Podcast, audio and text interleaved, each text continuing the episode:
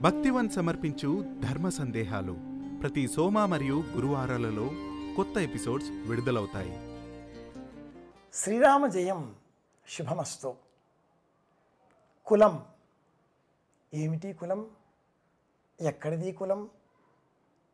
వేదంలో ప్రస్తావనలు ఉన్నాయా? భగవద్గీతలో ఉన్న శ్లోకాన్ని మనం ఆధారం చేసుకుంటే చాతుర్వర్ణ్యం మయా సృష్ట్యా గుణకర్మ విభాగశ. మానవులంతా ఒకే కులం అని అనే అందరూ కూడా మళ్ళీ మతాల పేరిట ఎవరి మతాలకు వారు ఎవరి ధర్మాలకు వారు అనుకూలంగా ప్రవర్తిస్తారు. సమాజాన్ని విభజించేవి ముందు మతాలు ఆ పిదప కులాలు. అన్ని మతాలలో కూడా కులాలు ఉన్నాయి హిందూ మతంలో ఉండే కులాల ప్రస్తావన చేస్తూ ఇతర కులాల వారు ఇతర మతాల వారు తమ మతం ఒక్కటే అన్నట్లుగా ప్రచారాన్ని చేస్తూ ఉంటారు. ఇస్లాం ఒక్క మతం అంటూ ఉంటారు. క్రైస్తవం ఒక్క మతం అంటూ ఉంటారు. అవి ఒక్క మతం ఎప్పటికీ కావు. అందులో కూడా కులాలు ఉన్నాయి క్రైస్తవంలో ప్రొటెస్టెంట్స్ క్యాథలిక్స్ అనేటటువంటి ప్రధానమైన మూడు వర్గాలు కాకుండా స్ప్రింక్లర్స్ అనే ప్రధానమైన వర్గాలు కాకుండా ఇందులో మళ్ళీ ప్రొటెస్టెంట్లలోనే డెబ్భై రెండు కులాలు ఉన్నాయి డెబ్భై రెండు కులాలు. బ్యాప్తిజం తీసుకున్న ఏ చర్చికి ఎవరి చర్చికి ఎవరి బిషప్కి ఎవరి మార్గానికి ఎవరి మతానికి ఎవరి ధర్మానికి వాళ్ళు మాత్రమే వెళ్ళాలి. ఒక చర్చి వారు ఇంకో చర్చి దగ్గరికి వెళ్ళరు. శరీర దహనం అనంతరం అంటే ఖననం చేసే సమయంలో కూడా ఇలాంటి విలువలు పాటిస్తారు. ఒకరి శ్మశానంలోనికి మరి ఒకరు వెళ్ళడానికి కుదరదు అంటాయి ఆ మత ధర్మాలు. ఇవన్నీ ఉండగా హిందూ మతంలోనే కుల వ్యవస్థ అంటూ ఉన్నారే అందరూ. ఎంత మాత్రం న్యాయం చెప్పండి? ప్రపంచంలో అన్ని మతాల్లో కూడా కులాలు ఉన్నాయి తెలుసుకుని మాట్లాడే ప్రయత్నం చేయాలి అయితే కులాలు ఎవరి కులాలలో ఉన్నవాళ్ళు మా కులం మాకు గొప్ప మీ కులం మీకు గొప్ప అన్నట్లుగా ప్రవర్తిస్తూ ఉంటారు. వాస్తవమే. ఆధునికంగా ఆలోచన చేస్తే వృత్తులను ఆధారం చేసుకుని ఈ కులాలన్నీ కూడా ఆధారం పడ్డాయి. ఒక కళాశాల ఆధారణగా స్వీకరిస్తే కళాశాలలలో పనిచేసేటటువంటి ప్రిన్సిపాళ్ళు అందరూ కూడా ఒక కులం. ఏదైనా సందర్భంగా వివాహం అయితే అనుకుందాం ఉదాహరణగా అక్కడికి అందరినీ పిలిస్తే ఆ వచ్చిన వాళ్ళల్లో క్లర్క్ సహాయక ఉద్యోగాలు చేసే వాళ్ళంతా ఒక సమూహంగా ఏర్పడతారు. లెక్చరర్లు ఉపన్యాసకులుగా పనిచేసే వాళ్ళంతా ఒక సమూహంగా ఏర్పడతారు.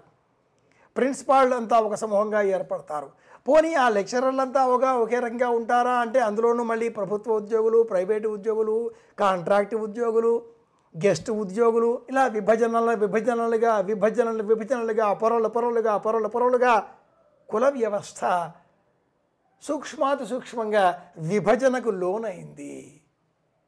ఎవరికి వారు ముందుగా వ్యక్తిగా ఆలోచన చేసే ప్రయత్నం చేయాలి. వ్యక్తిగా నేనెవరిని? నా కుటుంబంలో నా విలువ ఏమిటి? ఎవరైనా విలువ ఎదుటివారు ఇస్తారా లేదా అని అడుగుతూ ఉంటారు. ఎవరు ఎవరికి విలువలు ఇవ్వరు? విలువ ఇవ్వడం అనేది ఆ వ్యక్తి కోరుకుంటే లభించేది కాదు. ఆ వ్యక్తి ప్రవర్తన పైన ఆధారపడి సమాజంలో మనకు విలువ లభిస్తుంది. మనం చేసే పనుల వల్ల మనకు విలువ లభిస్తుంది. కులం ప్రధానం కాదు సుమా విలువ ప్రధానం. ఇలా బ్రతికే ప్రయత్నం చేయాలి మనది అయినటువంటి విలువ మనం పెంచుకోవాలి అంటే కుల వ్యవస్థ కాదు. కుల వ్యవస్థకు అతీతంగా మానవ ధర్మాన్ని ఆధారం చేసుకుని మనం ప్రవర్తించాలి.